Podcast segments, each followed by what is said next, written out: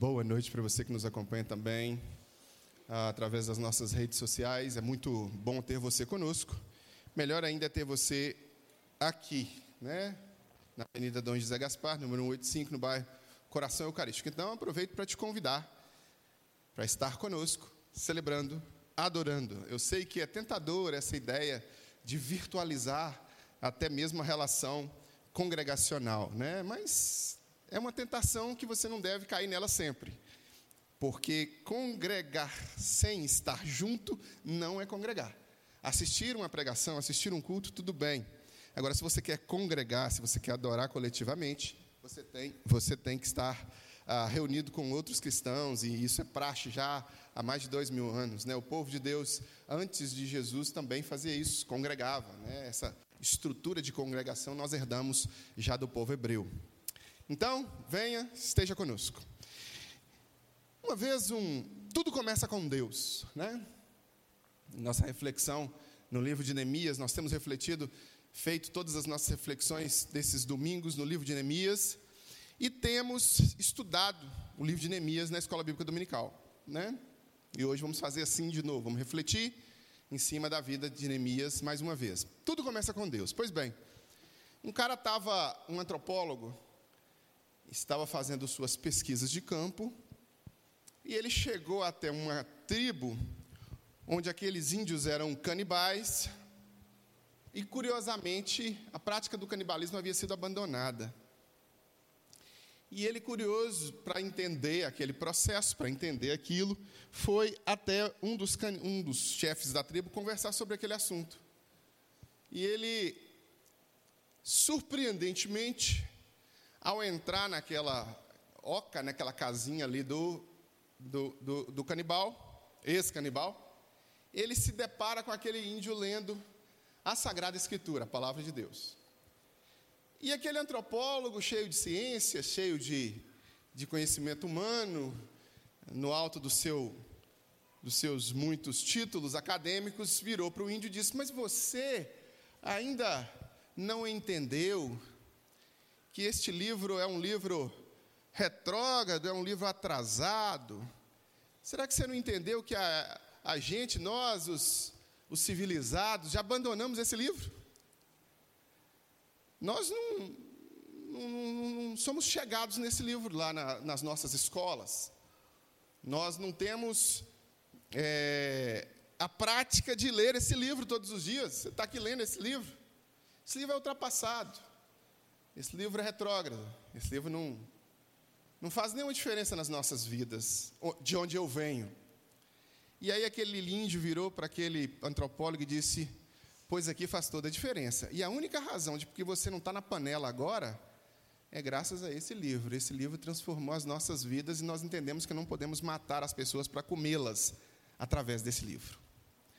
Meus irmãos, compreender a Escritura compreender a presença de Deus, compreender o porquê Deus nos criou e como viver uma relação com Deus, sabendo que tudo começa com Ele, faz toda a diferença. Não faz diferença só na vida. Eu vou tirar isso aqui. Oi, Herbert, vem cá. Não faz diferença só na vida é, desse índio que teve o conhecimento da Escritura. Valeu. Aqui, obrigado. Valeu, valeu, valeu. Não foi só na vida desse índio que teve o conhecimento da Escritura, começou uma relação com Deus, e aí ele aprendeu que não deveria fazer aquilo. Nas nossas vidas também. Tudo começa com Deus, meus irmãos.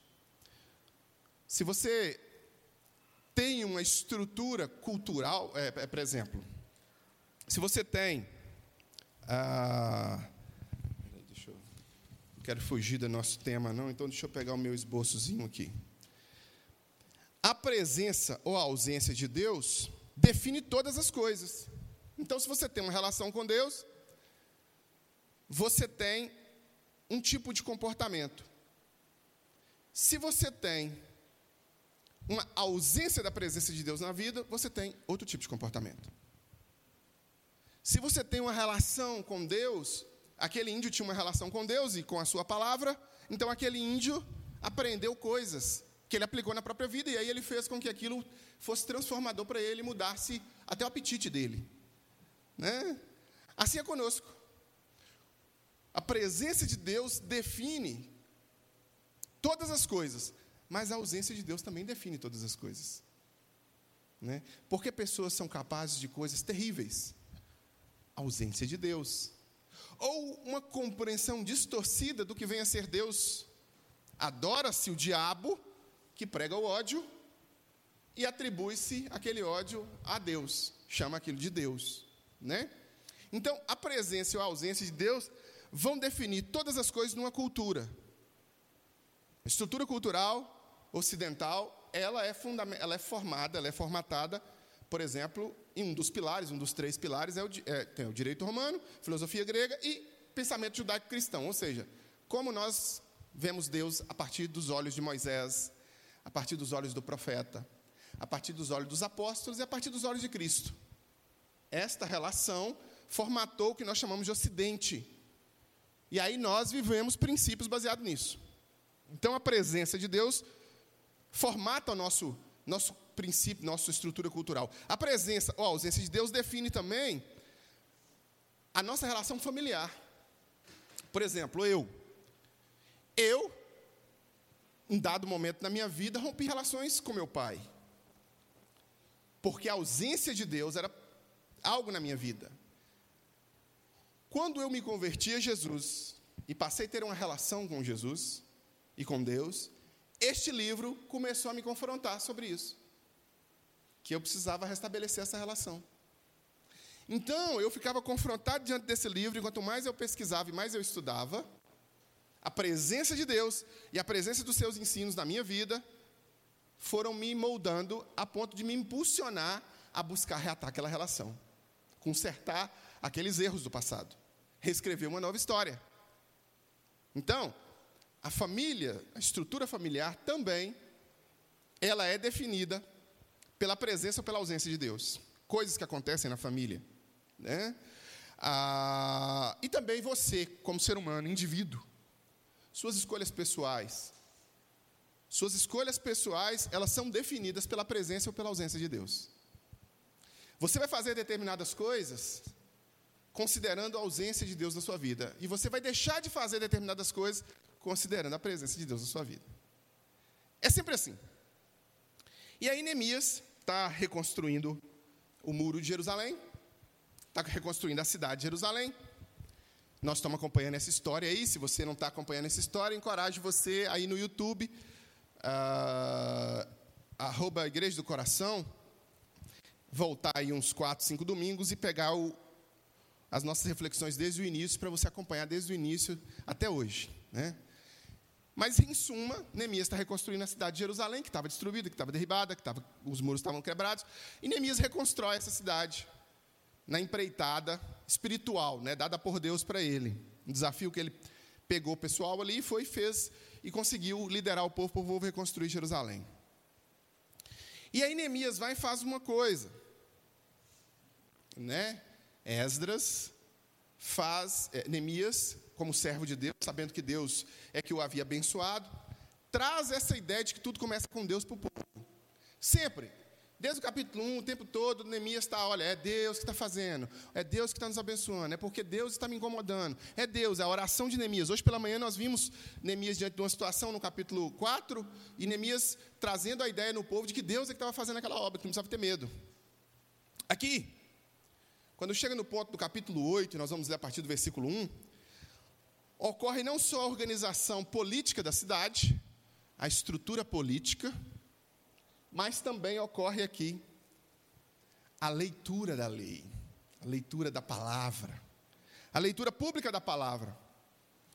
Não nos esqueçamos, eu gosto de lembrar isso, nós estamos com uma distância cultural, uma distância temporal de mais de seis mil anos desse povo. Então aqui não existe gráfica, não existe imprensa, não existe uh, iPhone, não existe aplicativos, não existe educação pública, não existe uma série de coisas que hoje nós desfrutamos. Então aqui ocorre a leitura pública, isso que eu estou fazendo aqui agora, ó. isso que eu vou fazer, leitura pública, ler para que todos Acompanhe? É o que Esdras fez aqui. Esdras, o sacerdote, a pedido de Neemias. Né? Capítulo 8, versículo 1 em diante, diz assim: a palavra do nosso Deus. Quando chegou o sétimo mês e os israelitas tinham se instalado em suas cidades, todo o povo juntou-se como se fosse um só homem na praça, em frente da porta das águas, e pediram ao escriba Esdras que trouxesse o livro da lei de Moisés, que o Senhor dera a Israel. Livro da lei de Moisés aqui, a Bíblia, a palavra de Deus até então escrita, né? Gênesis, Êxodo, Levítico, Números e Deuteronômio, Pentateuco. Assim, no primeiro dia do sétimo mês, o sacerdote Esdras trouxe a lei diante da assembleia, que era constituída de homens e mulheres e de todos os que podiam entender. Ele a leu em voz alta, em alta voz, desde o raiar da manhã até o meio-dia, de frente para a praça, desde a manhã cedo, né, com o raiar do sol, até o meio-dia, lendo ali a lei de Moisés em frente à porta das águas, na presença dos homens e mulheres e de, de outros que podiam entender. E todo o povo ouvia com atenção a leitura do livro da lei. que benção, né? O povo ouvia com atenção uma leitura do livro da lei de, de, de manhã cedo até o meio-dia. Coisa boa, que benção, que tempo bom esse. O escriba Esdras estava numa plataforma elevada de madeira, construída para a ocasião, ao seu lado à direita estava Matitias, Sema, Anaías, Urias, Ilquias, Maacéias, e à esquerda estavam Pedaías, Misael, Malquias, Assum, Rasbadana, Zacarias e Mesulão. Esas abriu o livro diante de todo o povo, e este podia vê-lo, pois ele estava em um lugar mais alto. E quando abriu o livro, o povo todo se levantou. Esdras louvou o Senhor o grande Deus, e todo o povo ergueu as mãos e respondeu: Amém, Amém. Então eles adoraram o Senhor prostrados, rosto em terra. Os levitas, Jesuá, Bani, Serebeias, Jamim, Acube, Sabetaí, Odias, Maacéias, Quelita, Azarias, Josa, Josabade, Anã, Pelaías, instruíram o povo na lei e todos permaneciam ali. Leram o livro da lei de Deus, interpretando-o e aplicando-o isso é importante. Interpretando e também explicando, perdão, explicando, a fim de que o povo entendesse o que estava sendo lido. Então Neemias, o governador, Esdras, o sacerdote e escriba, e os levitas que estavam instruindo o povo disseram a todos: Este dia é consagrado ao Senhor, o nosso Deus, nada de tristeza e de choro, pois todo o povo estava chorando enquanto ouvia as palavras da lei. E Neemias acrescentou: Podem sair e comam e bebam do melhor que tiverem, e repartam com os que, não, com os que nada têm preparado. Este dia consagrado no, ao, ao nosso Senhor. Não se entristeçam, porque a alegria do Senhor os fortalecerá. Os levitas tranquilizaram todo o povo, dizendo: Acalmem-se, porque este é um dia santo, não fiquem tristes. Então todo o povo saiu para comer, beber, repartir com os que nada tinham preparado e para celebrar com grande alegria, pois agora compreendiam as palavras que lhe foram explicadas. Houve compreensão daquelas palavras explicadas e aplicação prática. Né? Eles estavam repartindo com aqueles que não tinham. No segundo dia do mês, os chefes de todas as famílias, os sacerdotes e os levitas, reuniram-se com os escribas, Esdras, para estudarem as palavras da lei. Descobriram na lei que o Senhor tinha ordenado, por meio de Moisés, que os israelitas deveriam morar em tendas durante as festas do sétimo mês. Por isso anunciaram em todas as suas cidades em Jerusalém: saiam às montanhas e tragam ramos de oliveira cultivadas de oliveira silvestre, de murtas, de tamareiras, de árvores frondosas para que para fazerem tendas, conforme está escrito. Então o povo saiu e trouxe, e trouxe, os ramos, e eles mesmos reconstruíram tendas nos seus terraços, nos seus pátios, nos pátios do templo de Deus e na praça junto à porta das águas, e na que ficava junto à porta de Efraim. Todos os que tinham voltado do exílio construíram tendas e moraram nela, nelas, desde o dia de Josué, filho de Num, até aquele dia. Os israelitas não tinham celebrado a festa dessa maneira, e grande foi a alegria deles. Dia após dia, desde o primeiro dia até o último dia da festa, Esdras leu o livro de Deus. E eles celebraram a festa durante sete dias, e no oitavo dia, conforme o ritual, houve uma reunião solene. E o capítulo 8, e o capítulo 8, se encerra aqui. E o capítulo 8 nos mostra, depois a gente vai para o 9, para o 10, né, onde há melhor compreensão, mas nos mostra algo interessante. Irmãos, este aqui é o povo de Deus. Né? Se pudéssemos nomeá-los hoje, seriam semelhantes a nós. Cristãos evangélicos que têm uma vida parametrizada, guiada por um ser superior, por Deus, que tem uma relação pessoal contigo, por meio de Jesus, e que fundamenta e cria estrutura essa relação através da Sagrada Escritura, que traz as doutrinas, a palavra, a lei. Pois bem, esse povo havia se esquecido de tudo isso. Abaixa só um pouquinho, Marco, está dando microfonia. Esse povo havia se esquecido de tudo isso. Esse povo havia abandonado a leitura da lei, abandonado a comunhão com, com a lei, com os ensinos antigos. Havia tido um rompimento desse povo cultural, não só cultural, mas cultural, familiar e também individual, com os ensinos de Moisés. Por mais que não se falasse oficialmente, olha, nós rompemos com Adonai, né?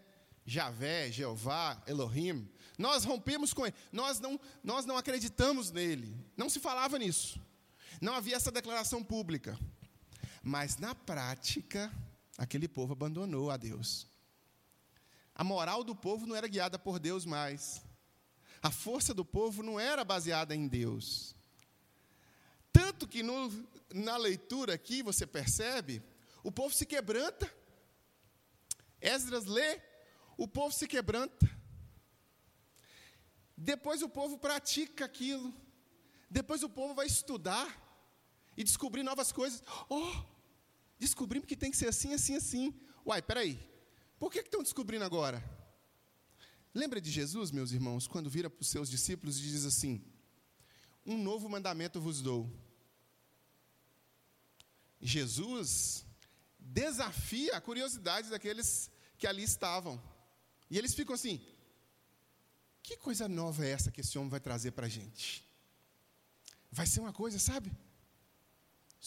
Supimpa, assim, vai ser uma novidade enorme.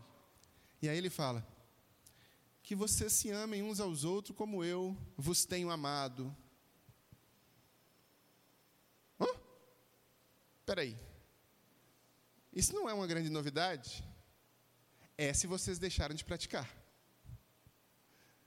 Se não há prática daquilo, a chamada responsabilidade para ter aquela prática é uma grande novidade.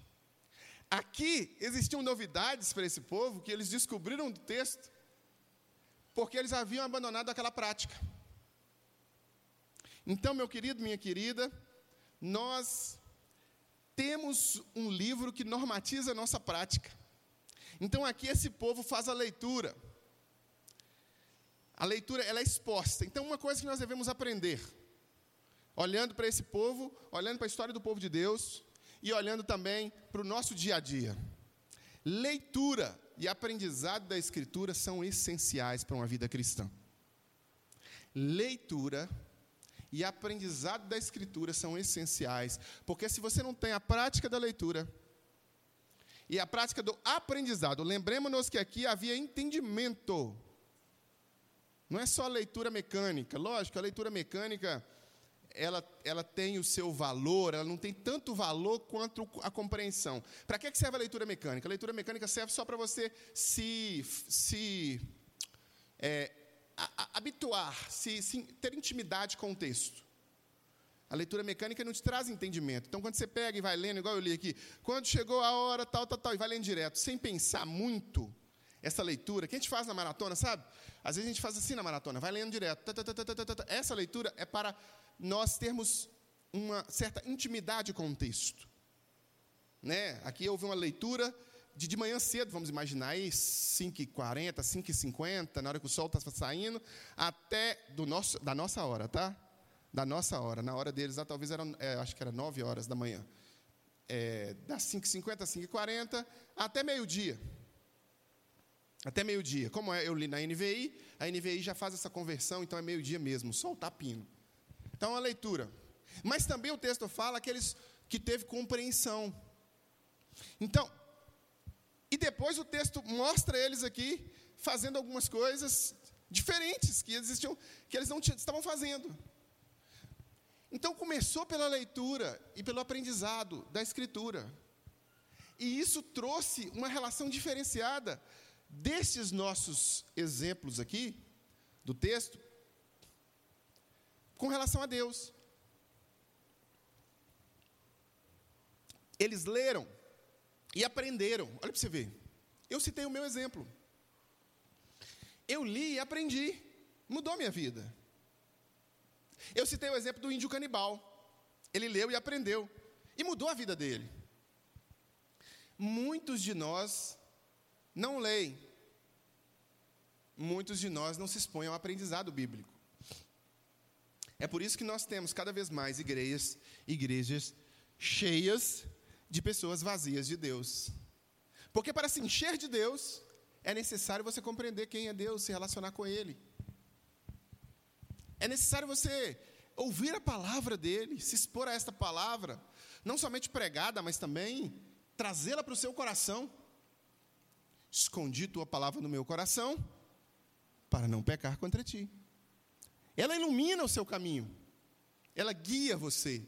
Então, se não é um aprendizado intencional, aqui, intencional da Escritura, as práticas de relação com Deus, elas são esquecidas.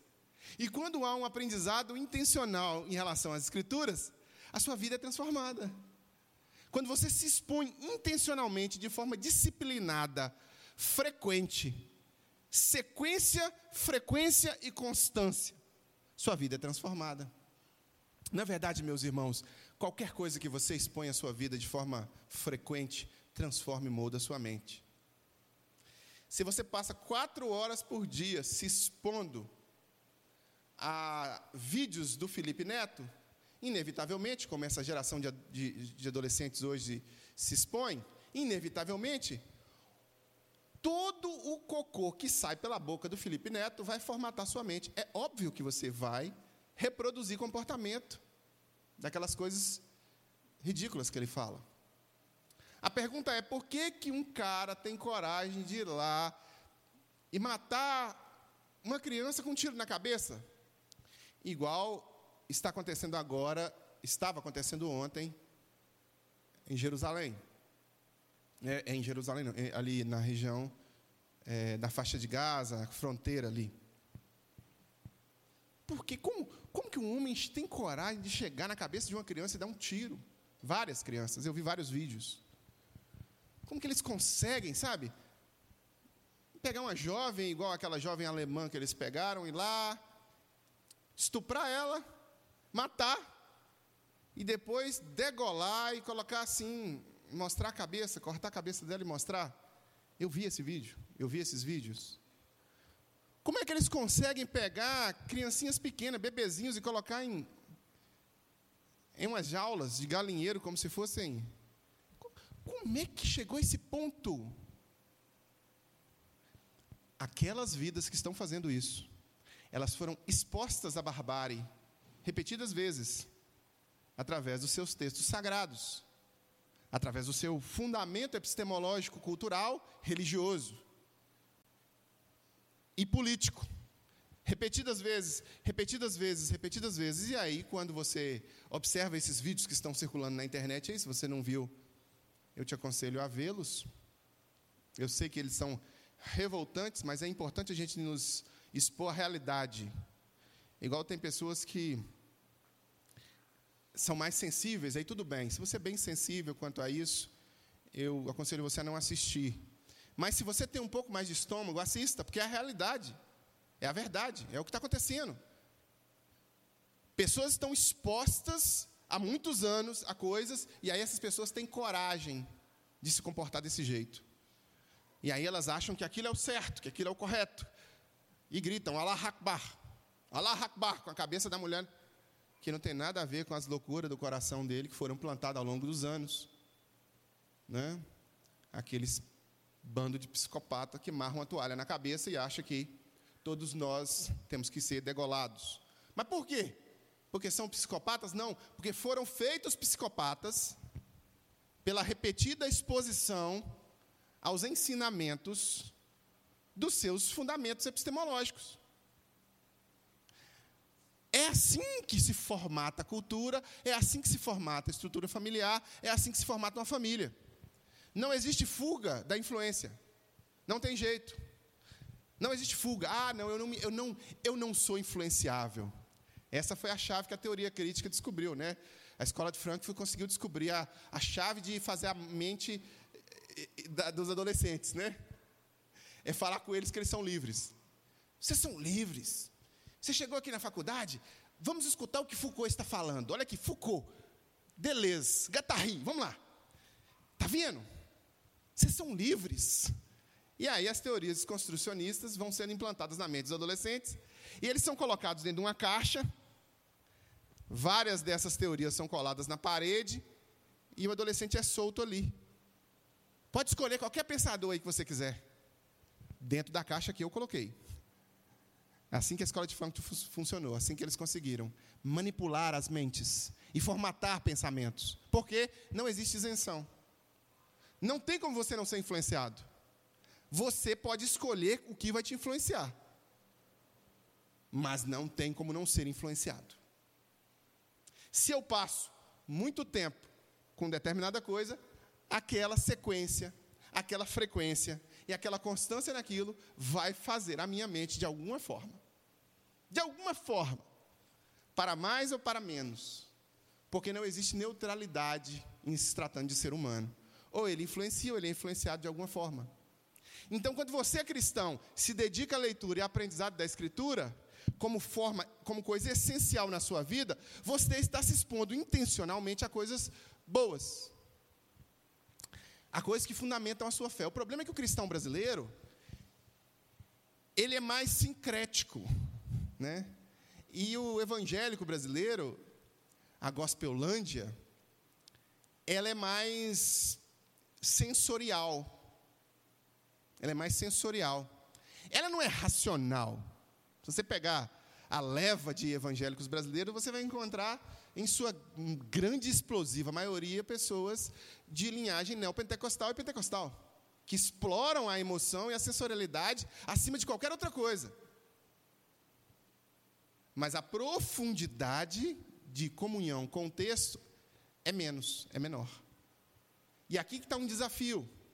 Não se aparte da tua boca o livro desta lei, antes medita nela dia e noite, para que tenhas o cuidado de fazer tudo quanto nela está escrito. E aí seus caminhos vão prosperar e você vai ser bem sucedido, já dizia Deus a Josué. Se expor ao ensinamento bíblico, como essas pessoas se exporam aqui, se expuseram aqui, buscar entender, isso é condição sine qua non, sem a qual não há cristianismo. Não tem como ter cristianismo sem ter compreensão. Você vai viver um, uma, um contexto cristão religioso, mas pode ser totalmente diferente e distante de Deus, se não houver aprendizado da Escritura. Se você não aprender a Bíblia, você pode ser qualquer coisa, menos cristão. Mas você pode se autodenominar cristão mesmo assim. Você pode imaginar que você é um cristão, se apresentar como cristão, mas quando te for exigido a razão da sua fé, você não vai saber, porque você não se expôs ao aprendizado da Escritura, como essencial na sua vida. Não é verdade? Então você precisa se expor. Então esse é o primeiro desafio. Se exponha à leitura e aprendizado da Escritura como algo essencial. Né? como algo disciplinado, como algo obrigatório, como algo que alimenta a sua alma. Porque essa leitura, esse aprendizado vai levar a um segundo passo. Que quando a leitura e o aprendizado da Escritura não geram vaidade, quando eles não geram vaidade, né? Isso é muito comum em adolescentes, por exemplo. Adolescentes que são criados na igreja sabem tudo de Bíblia, sabem tudo, de quais salteado. Mas nessa fase da adolescência, muitos deles pulam esse segundo passo, que é aplicação do aprendizado. E a aplicação do aprendizado é decisivo na nossa vida. Quando você aplica o que você aprendeu, a vaidade diminui. Quando você não aplica, você fica vaidoso. Você sabe. Conhecimento sem prática é apenas vaidade. Uma vez eu ouvi um professor falando que os alunos é, da USP, da área de humanas, ficaram sem orientador, ninguém queria orientá-los.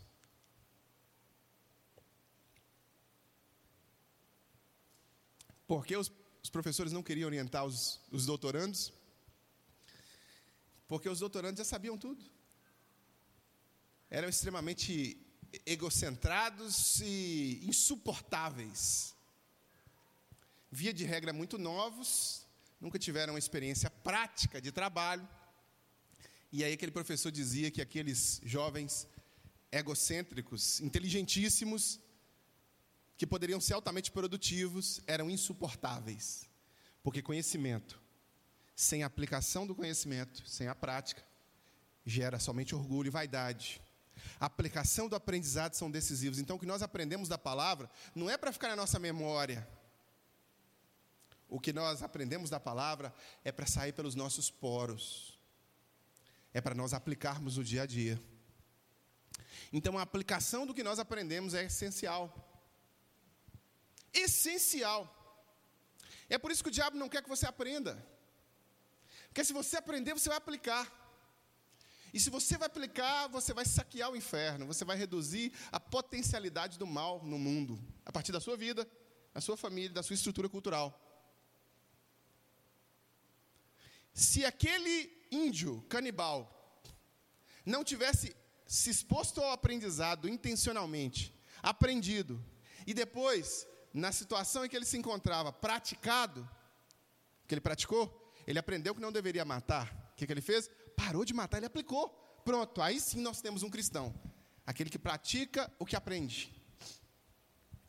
Aqui, esses nossos exemplos aqui, óbvio, nós estamos uma distância cultural de, quatro, de seis, cinco, seis ou sete mil anos dessas pessoas aqui.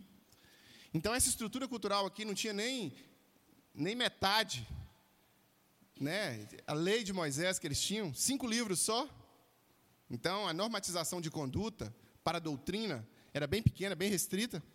Nós não, nós temos 66 livros. Ó, eles tinham cinco, nós temos 66. Eles tinham uma certa limitação, inclusive de interpretação, inclusive de comunhão uns com os outros, porque o Espírito Santo não habitava em cada um deles. Não havia esse intérprete individual, pessoal, né? Não havia. Ele vem acontecer cinco mil anos depois, com a descida do Espírito Santo, né? com a promessa de Joel 2, 28 se cumprindo em Atos capítulo 2. Então, esses irmãos nossos aqui é diferente. Mas mesmo assim, o impacto da escritura, o impacto do ensinamento gerava prática. E gerou prática. Eles mudavam, eles se adaptavam. Então, a palavra, ela não está escrita só para nós aprendermos a palavra, ela está escrita para transformar os nossos corações, para mudar as nossas vidas. Então, a palavra de Deus, mudando a minha vida, faz com que eu entenda que eu devo aplicar essa mudança de forma prática, não só entender que eu devo fazer, mas devo fazer, não só entender que eu devo deixar de fazer, mas eu devo deixar de fazer, não só entender que eu devo acrescentar aquilo na minha, na minha agenda, ou melhorar a relação com Deus, trazer Deus para mais perto. E aí, quando Deus se torna mais próximo, mais perto, olha para você ver, essa garrafa de água aqui, se eu perguntar para o Marco Túlio, que é o na última cadeira aqui, no último lá, lá na parede, é o Marco que está sentado. Se eu perguntar para o Marco o que está acontecendo nessa, nessa garrafa aqui, ele vai dizer: tem água aí dentro, mas eu não consigo detalhar para você o que está acontecendo. Mas eu posso descrever para você o que está acontecendo. Existem bolinhas que estão subindo. Existem umas bolinhas do lado de fora, a garrafa está suada. Olha, tem, tem água do lado de dentro e ela está subindo umas bolinhas e tem água do lado de fora.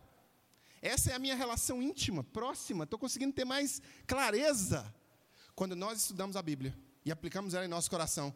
Essa clareza que nós temos de Deus. Nós nos aproximamos mais de Deus, entendemos melhor a Deus, e quando entendemos melhor a Deus, entendemos melhor os comandos que Deus dá em nossas vidas. E aí obedecemos a Deus, somos transformados. E aí nessa transformação, acontece o que aconteceu com esse povo aqui, que é o nosso último passo, que é o nosso último, a nossa última reflexão, geram frutos. E os frutos dessa aplicação, eles são práticos, eles são reais. O fruto é bom. O índio que eu contei, qual que foi o fruto? Vida.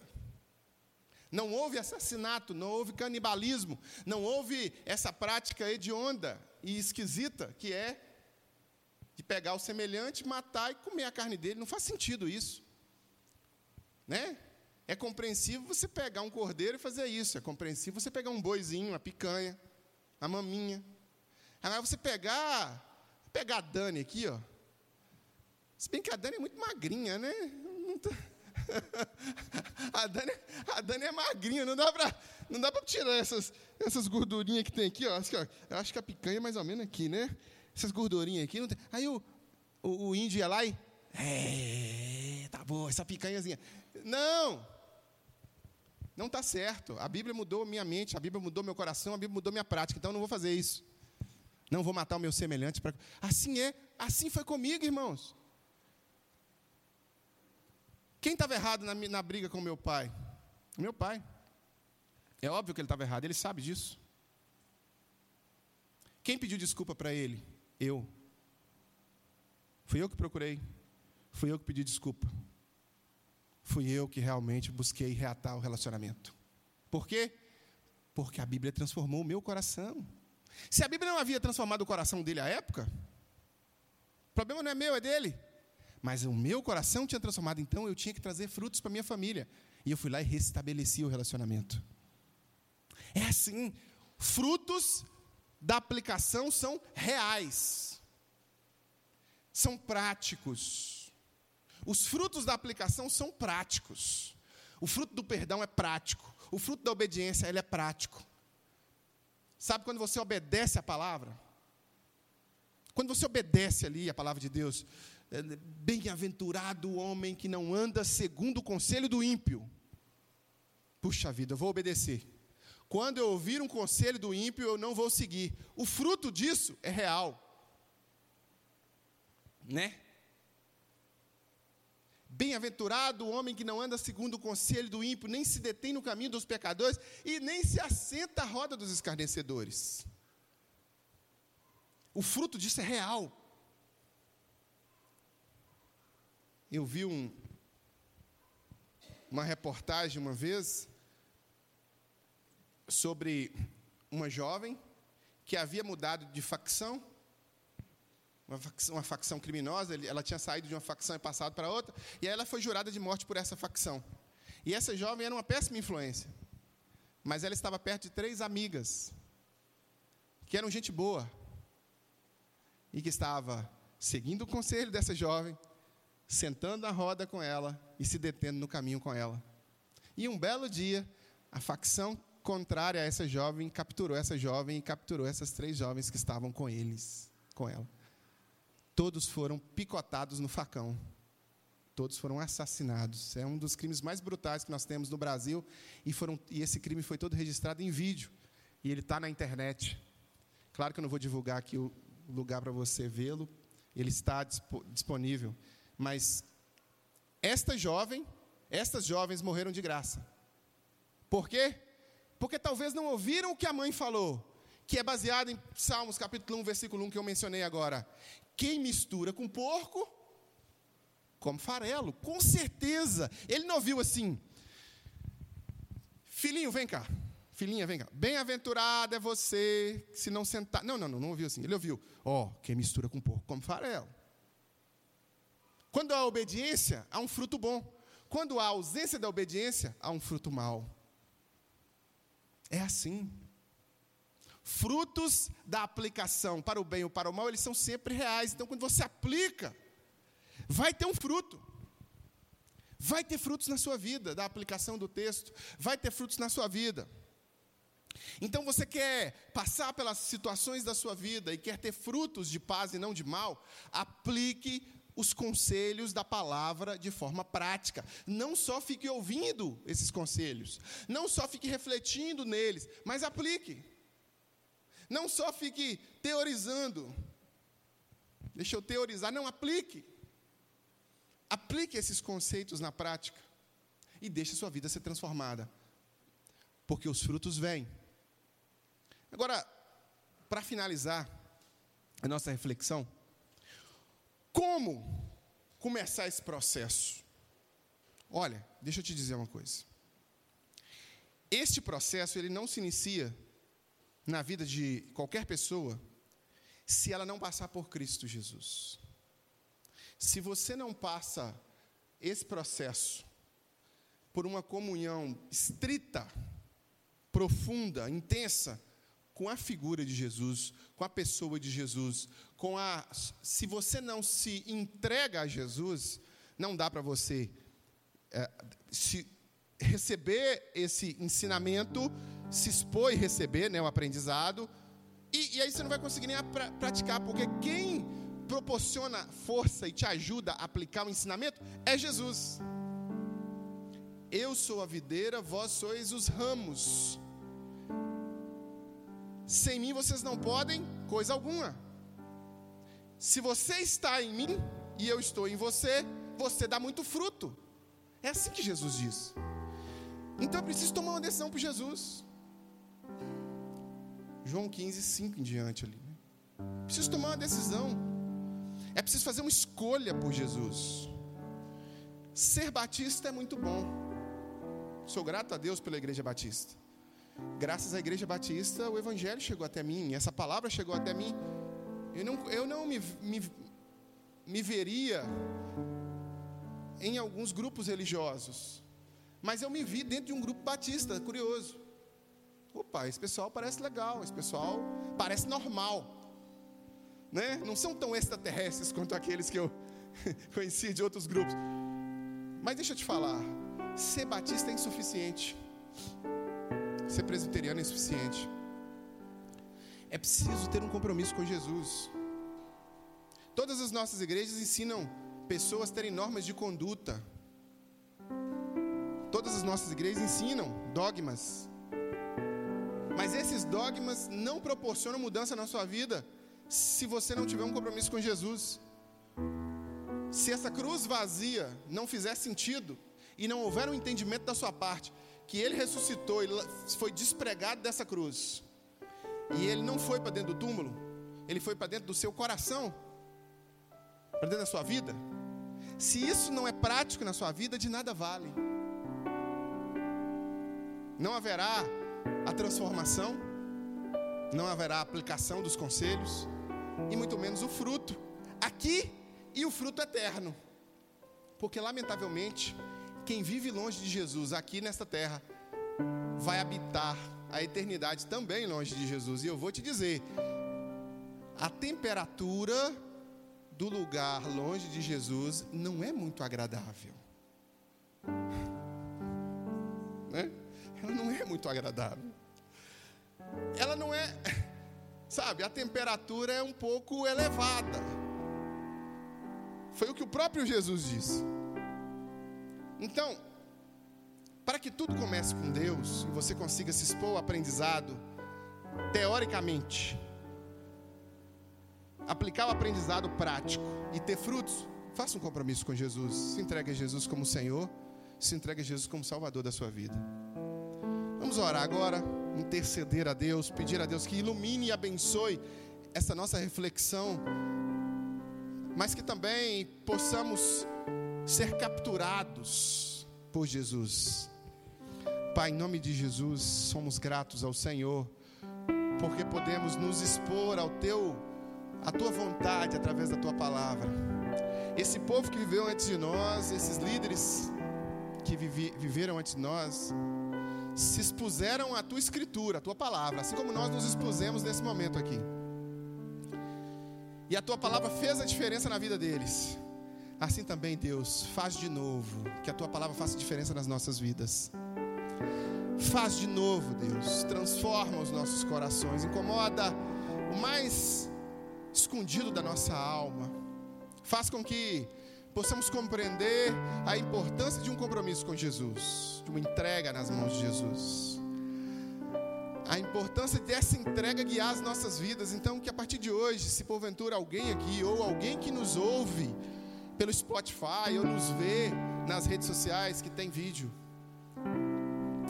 que o Senhor realmente vá ter esse coração e que a tua palavra exposta aqui seja o guia, seja o, o fluxo que vai chegar até esse coração e esse coração se quebrantar, como houve quebrantamento aqui desse povo, e esse coração receba Jesus como Senhor e Salvador da sua vida. E a partir daí haja mais exposição intencional, disciplinada, frequente, numa sequência constante dos teus ensinamentos, para ter, Deus, assimilação cognitiva, compreensão. E depois essa compreensão cognitiva possa passar a prática espiritual da renúncia, a prática espiritual da prática do ensinamento, das escolhas boas, das escolhas que agradem o teu coração e que gerem no final fruto bom, fruto positivo, fruto abençoado, fruto dentro da tua vontade. Que essa seja a nossa realidade como cristãos, como povo do Senhor, no nome de Jesus. Amém. Amém. Amém, meus queridos. Nós agora vamos passar um momento de pedido de oração. Então, você que está aqui no templo e você que está em casa também, se você quiser fazer o seu pedido de oração, aí na sua frente, na cadeira, tem um papel e uma caneta. Você pode aproveitar o momento que nós vamos cantar uma música agora e fazer o seu pedido de oração. Levantar da sua cadeira e trazer o seu pedido aqui à frente, que nós vamos orar por eles. E você que nos acompanha pela internet, pode enviar um e-mail para contato@igrejadocoração.com e nós também vamos somar os pedidos que aqui à frente forem colocados com o seu pedido e vamos interceder por esses pedidos todos os dias, durante sete dias, até domingo que vem. Então, faça o seu pedido. Aproveitando, quero me despedir de você que nos acompanha pela internet. Encerramos aqui com você e vamos prosseguir com os demais. Que Deus abençoe você. Se você quiser contribuir financeiramente com a obra, com o trabalho da Igreja do Coração, com o trabalho de transmissão, com o trabalho de sustento dessa causa, a chave Pix é financeiro@igrejadocoração.com. Que o amor de Deus, o Pai, comunhão e consolação do Santo Espírito, graça de Jesus seja sobre a sua vida, sobre a sua família. E para nós que ficamos, que continuamos conectados, né? Porque esta é a vantagem